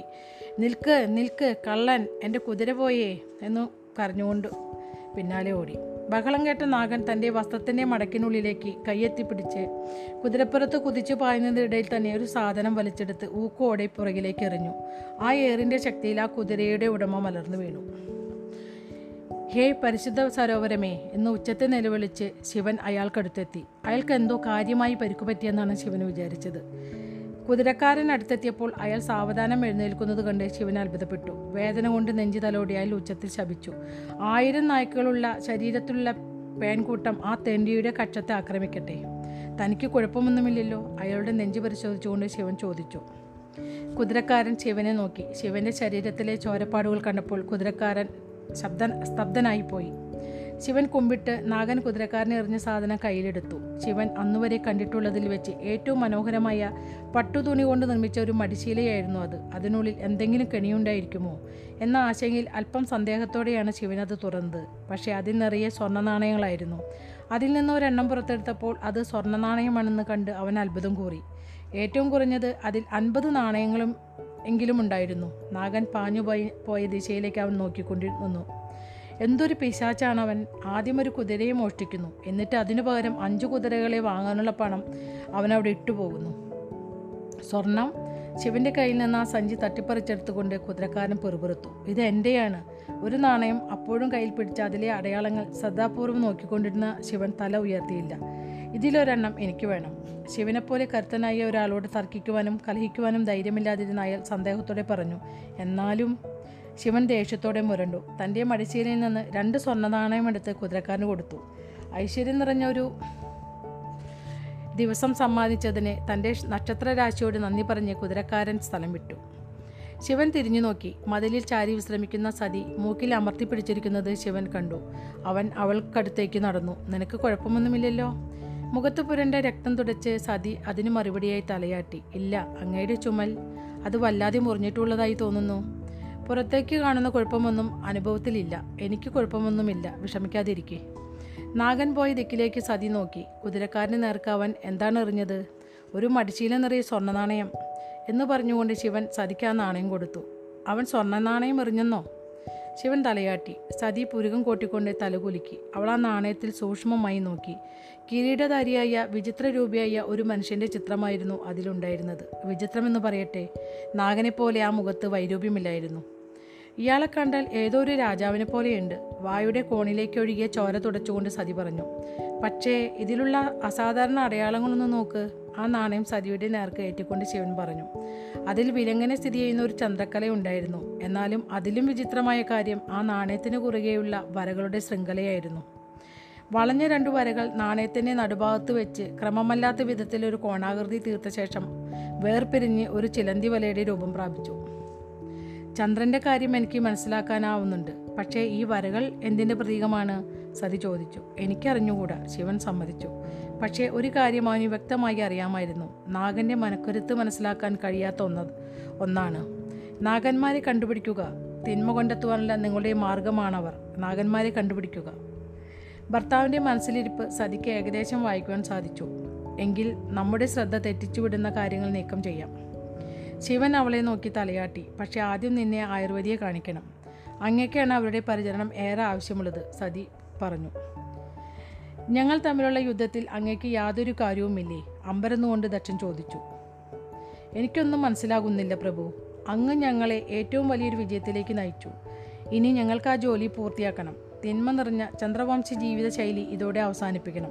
ഇവിടുത്തെ ജനങ്ങളെ സൂര്യവംശി ജീ- ജീവിതശൈലിയിലേക്ക് നയിച്ചു കൊണ്ടുവരണം പക്ഷേ ഒരു കാര്യം മഹാരാജൻ ഭവ്യതയാർന്ന ദാർഢ്യത്തോടെ വേദന കുറയ്ക്കുവാനായി തന്റെ വെച്ചുകൊട്ടുള്ള തോൾ ഒന്ന് മാറ്റിപ്പിടിച്ച് ശിവൻ പറഞ്ഞു ഇവർ ദുർജനങ്ങളാണെന്ന് ഞാൻ കരുതുന്നില്ല. എന്റെ ദൗത്യം വ്യത്യസ്തമാണെന്ന് എനിക്കിപ്പോൾ തോന്നുന്നു.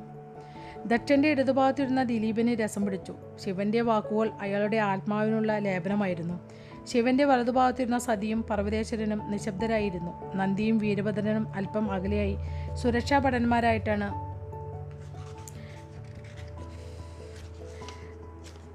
നിലയുറപ്പിച്ചിരുന്നതെങ്കിലും അവരിതെല്ലാം നല്ലതുപോലെ കേൾക്കുന്നുണ്ടായിരുന്നു. അയോധ്യയിലെ കിരീടാവകാശിയായി രാജകുമാരൻ ഭഗീരഥൻ മാത്രമാണ് ദക്ഷിണ പോലെ ശുഭിതനായത് ഇത്രയും വ്യക്തമായി കഴിഞ്ഞ കാര്യങ്ങൾക്ക് വിദേശിയായ ഒരു കാട്ടാളന്റെ സാക്ഷ്യപത്രമൊന്നും ഞങ്ങൾക്ക് ആവശ്യമില്ല. ഞങ്ങൾ ദുർജനങ്ങളല്ല ഭഗീരഥൻ പറഞ്ഞു. മിണ്ടാതിരി ദിലീപൻ ചേറി. നീലകണ്ഠനെ അപമാനിക്കരുത്. ശിവന് നേരെ തിരിഞ്ഞ് കൈക്കൂപ്പിക്കൊണ്ട് ദിലീപൻ തുടർന്നു. എഴുത്തുചാട്ടക്കാരനായ എന്റെ മകനോട് ക്ഷമിച്ചാലും പ്രഭു. ആലോചിക്കുന്നതിന് മുൻപേ അവൻ സംസാരിക്കുന്നു. അങ്ങയുടെ ദൗത്യം വ്യത്യസ്തമാണെന്ന് അങ്ങ് പറയുകയുണ്ടായി. അയോധ്യയ്ക്ക് ഇക്കാര്യത്തിൽ എന്ത് സഹായം ചെയ്യാൻ കഴിയും? ദിലീപിന്റെ നേർക്ക് തിരിയുന്നതിന് മുൻപായി ശിവൻ ശരിക്കും വെറുപിടിച്ചിരുന്ന ഭഗീര ഭഗീരഥനെ തുറച്ചു നോക്കി. എനിക്കങ്ങനെ നാഗന്മാരെ കണ്ടുപിടിക്കാൻ കഴിയും? ദക്ഷൻ ഉഗ്രമായി നോക്കിയപ്പോൾ ഭീതി പൂണ്ട് അമ്പരന്ന ദിലീപൻ ദക്ഷയ്ക്കായി കഴുത്തിൽ കെട്ടിയിരുന്ന രുദ്രാക്ഷമലയിൽ തൊട്ടു. പ്രഭോ അവർ തനി ദുഷ്ടന്മാരാണ് ദക്ഷൻ പറഞ്ഞു. അങ്ങ് എന്തിനാണ് അവരെ കണ്ടുപിടിക്കുന്നത്? അങ്ങു തന്നെ അങ്ങയുടെ ചോദ്യത്തിനുള്ള ഉത്തരം പറഞ്ഞിരിക്കുന്നു രാജൻ ശിവൻ പറഞ്ഞു. അവൻ ദിലീപിന് നേരെ തിരിഞ്ഞു. താങ്കൾക്ക് നാഗന്മാരുമായി ബന്ധമുണ്ടെന്ന് ഞാൻ കരുതുന്നില്ല. എന്നാൽ അവരുമായി ബന്ധമുള്ള ചിലർ താങ്കളുടെ സാമ്രാജ്യത്തിലുണ്ട്. അവരെ എങ്ങനെ കണ്ടെത്തിപ്പിടിക്കാം എന്നാണ് എനിക്കറിയേണ്ടത്. സ്വാമി ഉമിനീർ ഇറക്കിക്കൊണ്ട് ദിലീപൻ പറഞ്ഞു ബ്രങ്കയിലെ രാജാവിന് ഈ നിഗൂഢ ശക്തികളുമായി സംസർഗമുണ്ടെന്ന് എനിക്ക് തോന്നുന്നു. അദ്ദേഹത്തിന് അങ്ങയുടെ ചോദ്യത്തിന് ഉത്തരാൻ പറയാൻ കഴിഞ്ഞേക്കും. പക്ഷേ വളരെ സമ്പന്നവും അപരിചിതവുമായ ആ രാജ്യ ആ രാജ്യത്ത് ഞങ്ങളോടക്കമുള്ള പുറം രാജ്യക്കാർക്ക് പ്രവേശനം നിഷിദ്ധമാണ്. അവർ ഞങ്ങൾക്ക് കപ്പം തരുന്നത് അവിടെ ഞങ്ങൾ പ്രവേശിക്കാതിരിക്കാനാണ്. അല്ലാതെ ഞങ്ങളുടെ ആക്രമണം ഭയന്നിട്ടല്ല. താങ്കളുടെ സാമ്രാജ്യത്തിനകത്ത് മറ്റൊരു രാജാവോ? അതെങ്ങനെ സാധിക്കും? അത്ഭുതാതീതനായി ശിവൻ ചോദിച്ചു. ഒഴിയാബാധക്കാരായ സൂര്യവംശകളെപ്പോലെയല്ല ഞങ്ങൾ. ഒരൊറ്റ നിയമവ്യവസ്ഥ പിന്തുടരണമെന്ന് ഞങ്ങൾ ആരെയും നിർബന്ധിക്കാറില്ല. ഓരോ നാട്ടുരാജ്യത്തിനും അവരവരുടെ രാജാക്കന്മാരെ വാഴിക്കുവാനുള്ള അവകാശമുണ്ട്. സ്വന്തമായ ചട്ടങ്ങളും ജീവിത രീതിയും നടപ്പാക്കാനുള്ള അവകാശമുണ്ട്. അശ്വമേധത്തിലൂടെ ഞങ്ങൾ അവരെ പരാജയപ്പെടുത്തിയതിനാൽ അവർ അയോധ്യയ്ക്ക് കപ്പം നൽകുന്നു. അശ്വമേധയാഗം? ശിവൻ ചോദിക്കുകയാണ്. അതേ സ്വാമി ദിലീപൻ തുടർന്നു. ഏതു രാജ്യത്തിലൂടെയും നാഗവശം സ്വതന്ത്രമായി സഞ്ചരിക്കും. ഏതെങ്കിലും ഒരു രാജാവ് അതിന് തടസ്സമുണ്ടാക്കിയാൽ ഞങ്ങൾ അവരുമായി യുദ്ധം ചെയ്യും. അവരെ തോൽപ്പിച്ച് ആ രാജ്യം ഞങ്ങളുടെ സാമ്രാജ്യത്തിനോട് ചേർക്കും. കുതിരയെ തടയാത്ത രാജ്യം ഞങ്ങളുടെ അധീനതയിലാകും. അവർ ഞങ്ങൾക്ക് കപ്പം നൽകും. പക്ഷേ അവർക്ക് അവരുടെ നിയമങ്ങൾ തുടർന്നും പാലിക്കാം. കൂട്ടിച്ചേർക്കപ്പെട്ട രാജാക്കന്മാരുടെ ഒരു രാഷ്ട്ര സഖ്യമാണ് ഞങ്ങൾ. അല്ലാതെ മെരൂഹയിലെ പോലെ സ്വപക്ഷാന്തനയുള്ള സ്വപക്ഷാന്തന സ്വഭ ഒരു മിനിറ്റ് കേട്ടോ അത് വായിക്കാൻ ഇത്തിരി പ്രയാസമുണ്ട്. സ്വഭാഷാന്തതയുള്ള ആ സ്വഭാഷാന്തതയുള്ള ഒരു സാമ്രാജ്യമല്ല. സ്വഭാഷാന്തത എന്നാണ് കേട്ടോ എന്റെ മീനിങ് എനിക്ക് എന്താണെന്ന് അറിയില്ല. അല്ലാതെ മേലും സ്വഭാഷാന്തത ആ രാജ്യമല്ല. അധിക പ്രസംഗിയായ മൂട വാക്കുകൾ സൂക്ഷിച്ച് ഉപയോഗിക്കണം. ദക്ഷൻ ഒച്ചയിട്ടു. നിന്റെ രാഷ്ട്രസഖ്യം ഒരു പിടിച്ചുപറി പോലെയാണ് എനിക്ക് തോന്നുന്നത്. അവർ എന്തുകൊണ്ടാണ് നിങ്ങൾക്ക് കപ്പം തരുന്നത്? അല്ലെങ്കിൽ നിങ്ങൾ അവരുടെ രാജ്യം ആക്രമിക്കും. കൊള്ളയും കൊള്ളിവെപ്പും നടത്തും. അതിലെവിടെയാണ് രാജകീയ ധർമ്മം? മെലൂഹയിൽ രാജാവായതുകൊണ്ട് നിങ്ങൾക്ക് കപ്പം വാങ്ങാനുള്ള അവകാശമൊന്നുമില്ല. മാത്രമല്ല ആ രാജാധികാരം സാമ്രാജ്യത്തിലെ പ്രജകളുടെ നന്മയ്ക്ക് വേണ്ടി പ്രവർത്തിക്കാനുള്ള ചുമതല നിങ്ങൾ ചുമത്തുകയാണ്. ആട്ടെ പ്രജകളുടെ നല്ല കാര്യങ്ങൾ ആരാണ് നിശ്ചയിക്കുന്നത്? നിങ്ങളാണോ? എന്ത് അവകാശത്തിന്റെ അടിസ്ഥാനത്തിൽ ആളുകൾക്ക് അവർക്ക് ഇഷ്ടമുള്ളത് ചെയ്യുവാനും അവകാശം നൽകണം. അപ്പോൾ ദക്ഷനും ദിലീപനും തമ്മിലുള്ള സംസാരമാണിത്. എങ്കിൽ രാജ്യം മുഴുവനും അലങ്കോലമായി തീരും. ദക്ഷൻ ആക്രോശിച്ചു. നിന്റെ മൂടത്തം നിന്റെ ആസാൻമാർഗിക മൂല്യങ്ങളെക്കാൾ വ്യക്തമാണ്.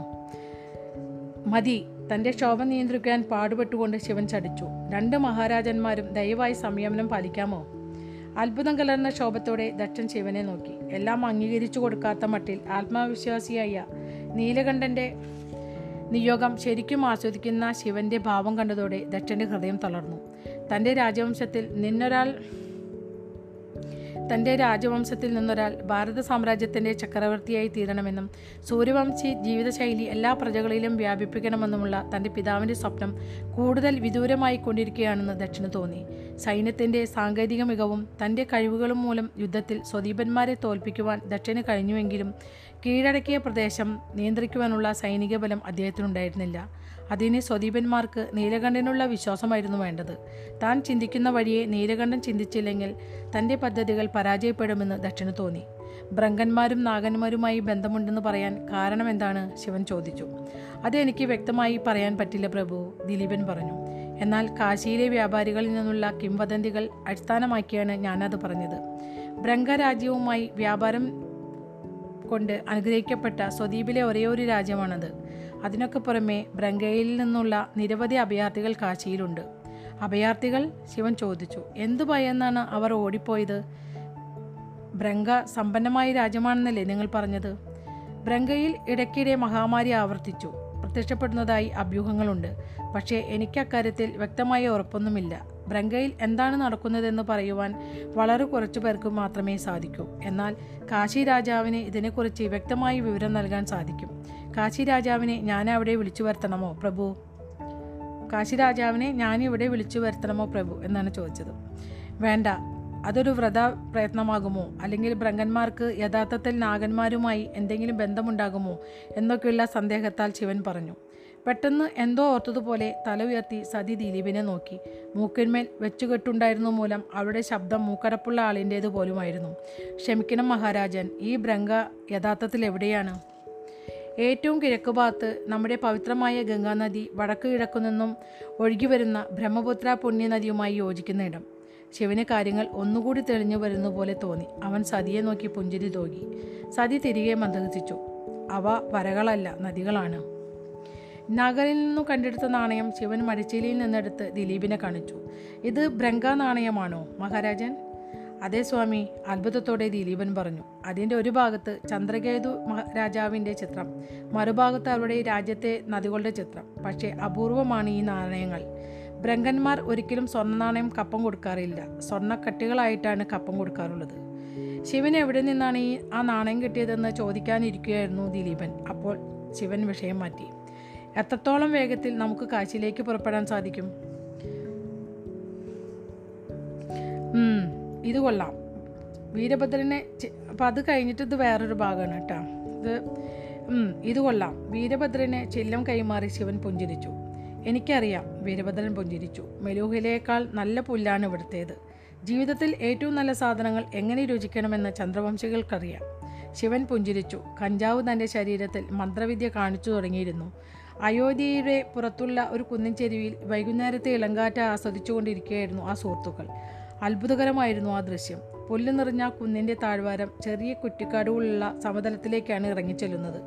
അല്പം അകലെയുള്ള കിഴക്കാം തൂക്കായ പാറക്കെട്ടിനടുത്താണ് ആ സമതലം അവസാനിച്ചത്. സഹസ്രാബ്ദങ്ങളായി ആ കിഴക്കാം തൂക്കിനെ പിളർന്ന് കിഴക്കോട്ട് പ്രക്ഷുബ്ധമായി ഒഴുകിക്കൊണ്ടിരുന്ന സരയു വികര വികാരാവാശത്തോടെ പിറുപിറുത്തു. ചക്രവാളത്തിനപ്പുറത്ത് അസ്തമിക്കാനൊരുങ്ങി സൂര്യൻ പ്രശാന്തമായ ആ നാടകീയ സൗന്ദര്യത്തിന് പൂർണത നൽകി. അവസാനം മെലൂഹയിലെ ചക്രവർത്തിക്ക് സന്തോഷമായെന്ന് തോന്നുന്നു. ചില്ലം ശിവന് കൈമാറിക്കൊണ്ട് വീരഭദ്രൻ പുഞ്ചിരിച്ചു. ചില്ലം ആഞ്ഞു വലിക്കുന്നതിന് മുൻപായി ശിവൻ വീരഭദ്രനെ കണ്ണുറുക്കി കാണിച്ചു. ചന്ദ്രവംശികളോട് തന്റെ നിലപാട് മാറ്റിയതിൽ ദക്ഷൻ അസന്തുഷ്ടനാണെന്ന് അവന് മനസ്സ് അസന്തുഷ്ടനാണെന്ന് ശിവൻ മനസ്സിലാക്കിയിരുന്നു. നാഗന്മാർക്കുള്ള അന്വേഷണത്തിനിടയിൽ തനിക്ക് മാർഗതടസ്സമൊന്നും ഉണ്ടാവരുതെന്ന് കരുതി. ദക്ഷൻ താൻ വിജയിച്ചുവെന്ന ധാരണ നൽകിയതോടൊപ്പം ദിലീപിനെ സന്തോഷമാക്കുവാനാവുന്ന വിധത്തിൽ ബുദ്ധിപരമായൊരു ഒത്തുതീർപ്പ് തന്ത്രം ശിവൻ മെനഞ്ഞിരുന്നു ഇനി മുതൽ ദക്ഷൻ ഭാരതത്തിന്റെ ചക്രവർത്തി എന്നായിരിക്കും അറിയപ്പെടുകയെന്ന് ശിവൻ ഉത്തരവിട്ടു.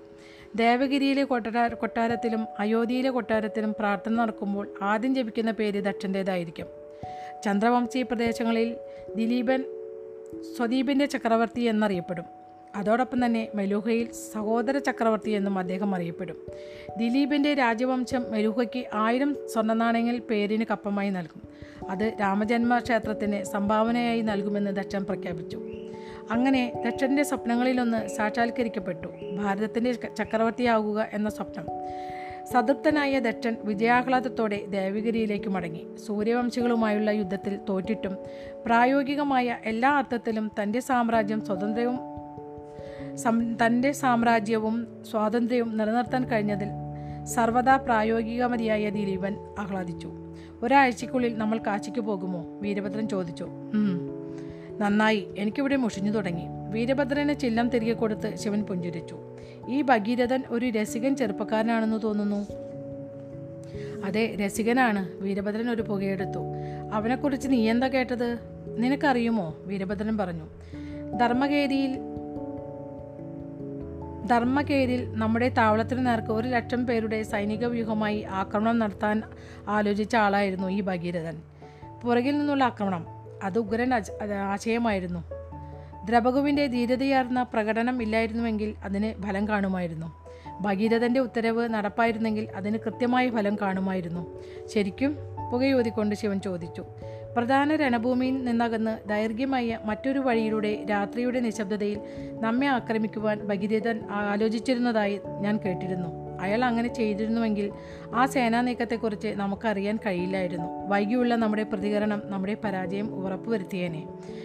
പിന്നെ എവിടെയാ ത- തകരാറുണ്ടായത്? ഭഗീരഥൻ യോഗം ചേരുവാൻ നിർദ്ദേശിച്ചപ്പോൾ അന്നു രാത്രി യോഗം ചേരുവാൻ യുദ്ധക സമിതി തയ്യാറായില്ല.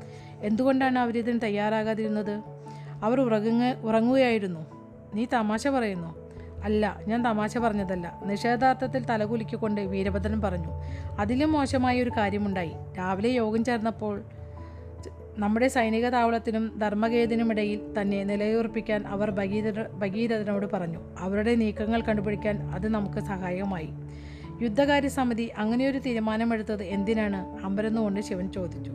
സത്യത്തിൽ ഭഗീരഥന്റെ പിതാവിന് അയാളിൽ വിശ്വാസമില്ല. അതുകൊണ്ട് തന്നെ സ്വദീപിലെ പല രാജാക്കന്മാർക്കും സൈനികർക്കും അയാളിൽ വിശ്വാസമില്ല. സൈനികവുമായി അയാൾ അയോധ്യയിലെത്തി. ചക്രവർത്തിയായി സ്വയം പ്രഖ്യാപിക്കുമെന്നാണ് അവർ കരുതുന്നത്. അത് പരിഹാസ്യമാണ്. എന്തുകൊണ്ട് ദിലീപൻ സ്വന്തം മകനെ വിശ്വസിക്കുന്നില്ല? പിതാവ് ഒരു വിഡ്ഢിയാണെന്നും ഭീകരനായ ചക്രവർത്തിയാണെന്നും ആണെന്നും മകൻ കരുതുന്നുവെന്നാണ് ദിലീപൻ വിചാരിക്കുന്നത്. അതാണ് അതിനുള്ള കാരണം. ഭഗീരഥൻ യഥാർത്ഥത്തിൽ അങ്ങനെ ചിന്തിക്കില്ലെന്ന് എനിക്കുറപ്പുണ്ട്. ഞാൻ കേട്ടിടത്തോളം കാര്യങ്ങൾ വെച്ച് നോക്കുമ്പോൾ ചില്ലത്തിൽ നിന്നുള്ള ചാരം കൊട്ടിക്കളഞ്ഞുകൊണ്ട് വീരഭദ്രൻ പുഞ്ചിരിച്ചു. ഭഗീരഥൻ വാസ്തവത്തിൽ തന്റെ പിതാവിനെക്കുറിച്ച് അങ്ങനെയൊക്കെ വിചാരിക്കുന്നുണ്ട്. അയാളുടെ നിഗമനം തെറ്റിൽ നിന്ന് ഏറെ അകലെയല്ലതാനും അങ്ങനെയല്ലേ? ശിവൻ പുഞ്ചിരി തൂകി. പിന്നെ പ്രശ്നങ്ങൾ കൂടുതൽ വഷളാക്കിക്കൊണ്ട് വീരഭദ്രൻ തുടർന്നു. ആ പരാജയത്തിനെ മുഴുവൻ കുറ്റവും ഭഗീരഥന്റെ മേൽ കെട്ടിവെച്ചു. അയാൾ ഒരു ലക്ഷം സൈനികരെ കൊണ്ടുപോയതിനാലാണ് യുദ്ധത്തിൽ പരാജയപ്പെട്ടതെന്ന് വ്യാഖ്യാനമുണ്ടായി. ശിവൻ തലയാട്ടി ബുദ്ധിമാനായ ഒരുവനെ അയാളുടെ ചുറ്റുമുള്ള വിഡ്ഢികൾ അനാവശ്യം പറയുന്നത് ആലോചിച്ചപ്പോൾ ശിവന് സങ്കടം തോന്നി. അയാൾ കഴിവുള്ളവനാണെന്നാണ് എന്റെ വിശ്വാസം. അയാളുടെ ചെറുകുകൾ ആരോ ബന്ധിച്ചിരിക്കുകയാണ്. പ്രശാന്തമായ ആ അന്തരീക്ഷത്തെ ഭേദിച്ചുകൊണ്ട് പൊടുന്നതിന് ഒരു നിലവിളി ഉയർന്നു. ഒരാൾ കുതിരപ്പുറത്ത് പാഞ്ഞു പോകുന്നതായി ശിവനും വീരഭദ്രനും കണ്ടു. അതേസമയം അയാളുടെ അനുചര അനുചരൻ വളരെ പുറകിലായിരുന്നു. അയാൾ ഉറക്കെ അലറി വിളിച്ചു രക്ഷിക്കണേ ഭഗീര ഭഗീരഥ രാജകുമാരനെ രക്ഷിക്കണേ. ഭഗീരഥന് കുതിച്ചുപായുന്ന കുതിരകളുടെ നിയന്ത്രണം നഷ്ടപ്പെട്ടിരുന്നു. അത് കിഴക്കാൻ തൂക്കായ കുന്നിന്റെ അറ്റത്തേക്ക് ഓടിക്കൊണ്ടിരിക്കുകയായിരുന്നു. ഏതാണ്ട് മരണം ഉറപ്പിക്കാവുന്ന അവസ്ഥ. ശിവൻ കുതിരപ്പുറത്ത് ചാടിക്കയറി വീരഭദ്രൻ പുറകെ ഉണ്ടായിരുന്നു. ഒരുപാട് ദൂരമുണ്ടായിരുന്നു അവിടേക്ക്. എങ്കിലും താഴോട്ടുള്ള നേരിയ ചെരിവ് ഗതിവേഗത മാർജിക്കുവാൻ ശിവനും വീരഭദ്രനും സഹായകമായി. ഭഗീരഥന്റെ കുതിരയുടെ പുറകെ കുറുകെ കടക്കുവാൻ ശിവൻ ആദ്യം വൃത്താഗതിയിൽ തന്റെ കുതിരയെ ഓടിച്ചു. അല്പം കഴിഞ്ഞപ്പോൾ ശിവൻ ഭഗീരഥന്റെ കുതിരയ്ക്കൊപ്പം സഞ്ചരിച്ചു. ഇത്ര വലിയൊരു അപായത്തെ നേരിടുമ്പോഴും ഭഗീരഥന് തന്റെ ശാന്തതയും സംയമനം നഷ്ടമായിട്ടില്ലെന്ന് ശിവന് മനസ്സിലായി. ഭഗീരഥൻ കഴിഞ്ഞാണിൽ ആഞ്ഞു വലിച്ചുകൊണ്ട് കുതിരയുടെ വേഗത കുറയ്ക്കുവാൻ ശ്രമിച്ചു. പക്ഷേ ഭഗീരഥൻ അങ്ങനെ ചെയ്തപ്പോൾ കുതിര കൂടുതൽ വെകിലി പിടിക്കുകയാണുണ്ടായത് അത് കൂടുതൽ വേഗത കൈവരിച്ചു. കുതിര അപായകരമാം വിധം സരയൂ നദിയുടെ അടുത്തെത്തി കഴിഞ്ഞിരുന്നു. കടിഞ്ഞാൻ വീടൂ സതി സറിയൂ നദിയുടെ മുരൾച്ചയ്ക്കും ഉച്ചത്തിൽ ശിവൻ അലറി. എന്ത്? ശിവൻ ശിവൻ അത് പറഞ്ഞു കേട്ടപ്പോൾ ഭഗീരഥൻ ചോദിക്കണേ എന്തെന്ന്? ഭഗീരഥൻ നിലവിളിച്ചു കുതിരയുടെ നിയന്ത്രണം വിട്ടുകഴിഞ്ഞാൽ കടിഞ്ഞാൻ വിടുകയെന്നതാണ് ഏറ്റവും വിഡിത്തമാണെന്നാണ് തന്റെ പരിശീലന കാലത്തെല്ലാം അയാൾക്ക് ലഭിച്ചിരുന്ന ഉപദേശം. എന്നെ വിശ്വസിക്കൂ കടിഞ്ഞാൻ വിടൂ വീണ്ടും ശിവൻ വിളിച്ചു പറഞ്ഞു. വിധി തന്നെ ശിവന്റെയൊക്കെ അടുത്ത് നയിച്ചത് നല്ലതിനായിരിക്കും നല്ലതിനായിരുന്നുവെന്ന് ഭഗീരഥന് പിന്നീട് സ്വയം മനസ്സിലാവും. ആ നിമിഷം പരിശീലന പരിശീലനത്തിൽ പഠിപ്പിച്ചിരുന്ന കാര്യങ്ങളെല്ലാം വിട്ട് തിബറ്റിൽ നിന്നുള്ള ഈ കാട്ടാളം പറയുന്നത് വിശ്വസിക്കാം എന്നയാൾ നിശ്ചയിച്ചു. ഭഗീരഥൻ കടിഞ്ഞാൻ വിട്ടു. അയാളെ ഏറെ അത്ഭുതപ്പെടുത്തിക്കൊണ്ട് തൽക്ഷണം കുതിരയുടെ കുതിപ്പിന്റെ വേഗത കുറഞ്ഞു. ശിവൻ അയാളുടെ സമ സമീപത്തു കൂടെയാണ് കുതിരപ്പുറത്ത് സഞ്ചരിച്ചത്. അതായത് കുതിരയുടെ കാതിൽ മന്ത്രിക്കുവാൻ തക്കവണ്ണം അടുത്ത്. പിന്നെ അവൻ വിചിത്രമായ ഒരു ഈണം മൂളാൻ തുടങ്ങി. അതോടെ കുതിര ശാന്തതയാർജിച്ചു. അതിന്റെ വേഗത വളരെയധികം കുറഞ്ഞു. കിഴക്കാൻ തൂക്ക് അടുത്തുകൊണ്ടിരുന്നു. വളരെ അടുത്തെത്തി കഴിഞ്ഞു അടുത്തെത്തി കഴിഞ്ഞിരുന്നു അത്. ശിവ വീരഭദ്രൻ മുന്നറിയിപ്പ് നൽകി. ആ കിഴക്കാൻ തൂക്കിലേക്ക് ഇനി കുറച്ചു വാരകൾ മാത്രമേ ഉള്ളൂ. ശിവൻ ആ മുന്നറിയിപ്പ് ശ്രദ്ധിച്ചു. അവൻ തന്റെ കുതിരയുടെ വേഗം ഭഗീരഥന്റെ കുതിരയുടേതിനൊപ്പമാക്കി. ശിവൻ ഈണം മൂളിക്കൊണ്ടിരുന്നപ്പോൾ കുതിരയുടെ പുറത്തിരുന്ന് അതുകൊണ്ട് തന്നെ രാജകുമാരൻ കുതിരയെ നിയന്ത്രിച്ചു. സാവധാനമെങ്കിലും ശിവൻ കുതിരയുടെ മേൽ നിയന്ത്രണം സ്ഥാപിച്ചുകൊണ്ടിരുന്നു. കിഴക്കാൻ തൂക്കിനെ കുറച്ചു വാറുകൾക്ക് മുൻപായി ഭഗീരഥന്റെ കുതിര നിന്നു. ഭഗീരഥനും ശിവനും ഉടൻ കുതിരപ്പുറത്തു നിന്നിറങ്ങി. അപ്പോഴേക്കും വീരഭദ്രൻ അവിടത്തെത്തി. ദൈവമേ വീരഭദ്രൻ കിഴക്കാൻ തൂക്കിന് നേരെ നോക്കി. തനിക്ക് കുഴപ്പമൊന്നുമില്ലല്ലോ. ശിവനെ തുറച്ചു തുറച്ചു നോക്കിക്കൊണ്ടിരിക്കുകയായിരുന്ന ഭഗീരഥൻ ലജ്ജാമൂലം മുഖം താഴ്ത്തിപ്പിടിച്ചു. താങ്കൾ ഇങ്ങനെ ബുദ്ധിമുട്ടിച്ചതിൽ എനിക്ക് വിഷമമുണ്ട്. ഒരു ബുദ്ധിമുട്ടുമില്ല ശിവൻ മറുപടി പറഞ്ഞു. ഭഗീരഥൻ കുതിരയുടെ നേർക്ക് തിരിഞ്ഞു. തന്നെ വിഷമിപ്പിച്ചതിന് അയാൾ അതിന്റെ മുഖത്തടിച്ചു അത് കുതിരയുടെ കുഴപ്പമല്ല ശിവൻ ഉച്ചത്തിൽ പറഞ്ഞു. ഭഗീരഥൻ മുഖം ചുളിച്ച് ശിവനെ നോക്കി. ശിവൻ ഭഗീരഥന്റെ കുതിരയുടെ നേർക്കു നടന്നു. ആവശ്യമില്ലാതെ ശിക്ഷ ഏറ്റുവാങ്ങിയ ഒരു കുട്ടിയെ കുട്ടിയെ ലാളിക്കുന്നതുപോലെ ശിവൻ കുതിരയുടെ മുഖത്ത് തലോടി. അതിന്റെ കടിഞ്ഞാൻ വലിച്ചു പുറത്തിട്ട് പുറത്തിട്ടുകൊണ്ട് ശിവൻ ഭഗീരഥനെ അടുത്തേക്ക് വിളിച്ച് കുതിരയുടെ വായ്ക്കടുത്തുണ്ടായിരുന്ന തുകൽ പട്ടയിൽ ഉറപ്പിച്ച് ആണി കാട്ടിക്കൊടുത്തു ഭഗീരഥൻ ഞെട്ടി. ഊഹം ശരിയായിരുന്നു. ശിവൻ ആരാണി? ശിവൻ ആണി ഊരിയെടുത്ത് ഭഗീരഥന് നൽകി. സുഹൃത്തെ നിങ്ങളോട് ഇഷ്ടമില്ലാത്ത ആരോ ഉണ്ട്. അതിനിടയ്ക്ക് ഭഗീരഥന്റെ അനുചരൻ അവിടെ എത്തിച്ചേർന്നു. കുമാരൻ അങ്ങേക്ക് കുഴപ്പമൊന്നുമില്ലല്ലോ. ഭഗീരഥൻ അനുചരനെ നോക്കി. എനിക്കൊരു കുഴപ്പവുമില്ല. ശിവൻ അനുചരന് നറുക്കുതിരിഞ്ഞു മകൻ അസാധാരണ ശേഷിയുള്ള കുതിരസവാരിക്കാരനാണെന്ന് ദിലീപൻ ചക്രവർത്തിയോട് പറയുക സാഹചര്യങ്ങളെയെല്ലാം പ്രതികൂലമാക്കിയിരിക്കുമ്പോൾ പോലും ഒരു ജന്തുവിന് മേൽ ഇത്രയധികം നിയന്ത്രണ നിയന്ത്രണമുള്ള ഒരാളെ നീലകണ്ഠൻ ഇതുവരെ കണ്ടുമുട്ടിയിട്ടില്ലെന്ന കാര്യവും അദ്ദേഹത്തോട് പറയുക. കാശിക്ക് പോകുമ്പോൾ ഭഗീരഥ രാജകുമാരനെ ഒപ്പം കൂട്ടാൻ നീലകണ്ഠൻ ആഗ്രഹിക്കുന്നു എന്ന കാര്യവും അദ്ദേഹത്തെ അറിയിക്കുക. ദിലീപിന് അതൊരു അപേക്ഷയായിരിക്കില്ലെന്നും അതൊരു ഉത്തരവാദി അതൊരു ഉത്തരവായിരിക്കുമെന്നും ശിവൻ അറിയാമായിരുന്നു. ഭഗീരഥനെ അയാളുടെ ജീവനെതിരെയുള്ള അജ്ഞാതമായ ഭീഷണിയിൽ നിന്ന് രക്ഷിക്കുവാൻ ഇതാണ് ഒരു വേള ഏറ്റവും നല്ല വഴിയെന്ന് ശിവന് തോന്നി. അനുചരൻ ഉടൻ തന്നെ മുട്ടുകുത്തി നിന്നു. അങ്ങ് കൽപ്പിക്കുന്നത് പോലെ സ്വാമി. ഭഗീരഥൻ ഇതികർത്തവ ഒരു വലിയ വേടാണല്ലോ ഇത്. ഭഗീരഥൻ ഇതികർത്തവ്യതാമൂടനായി നിന്നു. ഇത് ഇതി കർത്തവ്യതാമൂടനായി നിന്നു. ഇതാണ് ആ വേടിട്ട. എനിക്കതിന്റെ മീനിങ് അറിയില്ല ശരിക്ക്. അപ്പോൾ നമുക്ക് സന്ദർഭത്തിനനുസരിച്ച് അത് എന്താണെന്ന് മനസ്സിലാക്കാതെ പറ്റുള്ളൂ. തനിക്കെതിരായി ഗൂഢാലോചന നടത്തിയ ആളുകളെ തന്റെ ആശയങ്ങൾ അവരുടേതാക്കിയ ആളുകളെ തനിക്കെതിരായി അട്ടിമറി നടത്തിയ ആളുകളെ ഭഗീരഥൻ കണ്ടിട്ടുണ്ട്. പക്ഷേ ഇത് ഇതിനൊരു സവിശേഷതയുണ്ട്. അയാൾ തന്റെ അനുചരന് നേരെ തിരിഞ്ഞു. പോയിക്കൊള്ളൂ. അയാൾ ഉടനെ കുതിരയെ ഓടിച്ചു പോയി. ഇന്നുവരെ എനിക്ക് ഇത്തരത്തിലുള്ള ദയാവാൽപ്പ ലഭിച്ചത് ഒരേ ഒരു വ്യക്തിയിൽ നിന്നു മാത്രമാണ്. ഭഗീരഥൻ പറഞ്ഞു അത് പറയുമ്പോൾ അയാളുടെ കണ്ണുകൾ ഈറനണിഞ്ഞിരുന്നു എന്റെ സഹോദരി ആനന്ദമയിൽ നിന്നു മാത്രം. പക്ഷേ രക്തബന്ധമാണ് അതിനുള്ള അവരുടെ സമീപനത്തിന് ന്യായീകരണം. അങ്ങയുടെ മഹാമനസ്കഥയ്ക്ക് എങ്ങനെ പ്രതികരിക്കണമെന്ന് എനിക്ക് അറിഞ്ഞുകൂടാ പ്രഭു? എന്നെ പ്രഭു എന്ന് വിളിക്കാതിരിക്കുക. ശിവൻ പുഞ്ചരിച്ചു. അങ്ങയുടെ ഈ ഉത്തരവ് മാത്രം നിഷേധിക്കുവാൻ എനിക്ക് അനുവാദം തരണമെന്ന് ഞാൻ അഭ്യർത്ഥിക്കുന്നു. ആദരപൂർണമായി കൈകൾ കൂപ്പിക്കൊണ്ട് ഭഗീരഥൻ പറഞ്ഞു അങ്ങ് നൽകുന്ന മറ്റേത് ഉത്തരവും ഞാൻ അനുസരിക്കാം. എന്റെ ജീവനെടുക്കാൻ പറഞ്ഞാൽ പോലും. ഇപ്പോൾ അത്രയ്ക്ക് നാടികീയമായി ചിന്തിക്കാതെ താങ്കളുടെ ജീവൻ രക്ഷിക്കുവാനേ ഇത്രയേറെ കഷ്ടപ്പെട്ട ശേഷം താങ്കളോട് ആത്മഹത്യ ചെയ്യണമെന്ന് പറയുവാൻ എനിക്ക് കഴിയില്ല. ഭഗീരഥൻ മൃദുവായി പുഞ്ചിരിച്ചു പ്രഭു അങ്ങ് എന്റെ കുതിരയുടെ ചെവിയിൽ എന്താണ് പാടിയത്? ഒരു ചില്ലവുമായി എന്നോടൊപ്പം കുറച്ചു നേരം ഇരിക്കുക. അപ്പോൾ ഞാൻ നിങ്ങൾക്കത് പഠിപ്പിച്ചു തരാം. അങ്ങയുടെ കാൽക്കലിരുന്ന് പഠിക്കുക എന്നത് ഒരു ബഹുമതിയാണ് പ്രഭു. എന്റെ കാൽക്കലിൽ ഇരിക്കരുത് സുഹൃത്തെ എന്റെ അടുത്തിരിക്കുക. അങ്ങനെയാകുമ്പോൾ ശബ്ദം കുറച്ചുകൂടി നന്നായി കേൾക്കാം. ഭഗീരഥൻ പുഞ്ചിരിച്ചു. ശിവൻ അയാളുടെ ചുമലിൽ പതുക്കെ തട്ടി. ആ ഇതൊരു വലിയ അധ്യായമായിരുന്നു. കുറച്ചധികം നേരം ഇത് വായിക്കാൻ തുടങ്ങിയിട്ട്. അപ്പോൾ ഈ ഒന്നാമത്തെ അധ്യായം ഇവിടെ അവസാനിച്ചിരിക്കുകയാണ്. ഇനിയിപ്പോൾ അടുത്ത അധ്യായം. സരവിലെ സരയുവിലേക്കുള്ള യാത്ര. സരവിയിലൂടെ അല്ല സരയി സരയുവി സരയുവിലൂടെയുള്ള യാത്ര. ഓ ഇതിലത്തെ അക്ഷരങ്ങളൊക്കെ വായിക്കാൻ ഭയങ്കര പാടാണ് കേട്ടോ. ദൈവമേ നിങ്ങൾ കേൾക്കുമ്പോൾ എന്നെ എന്തൊക്കെ പറയുന്നുണ്ടാവും ദൈവത്തിനറിയാം. അപ്പോൾ ഇതുവരെ എന്റെ വാ എനിക്ക് വായിക്കുമ്പോൾ കുറേ തെറ്റുകളൊക്കെ വന്നിട്ടുണ്ട്. വായിക്കുമ്പോൾ കുറേ പ്രശ്നങ്ങൾ വീണ്ടും വീണ്ടും വായിച്ചിട്ടൊക്കെ നിങ്ങളെ ബുദ്ധിമുട്ടിച്ചോ എന്ന് എനിക്ക് അറിഞ്ഞുകൂടാ. അപ്പോൾ എല്ലാവരും ക്ഷമിക്കണം. ഇതുവരെ എന്റെ കഥ കേട്ടുകൊണ്ടിരുന്ന എല്ലാവർക്കും നന്ദി നമസ്കാരം.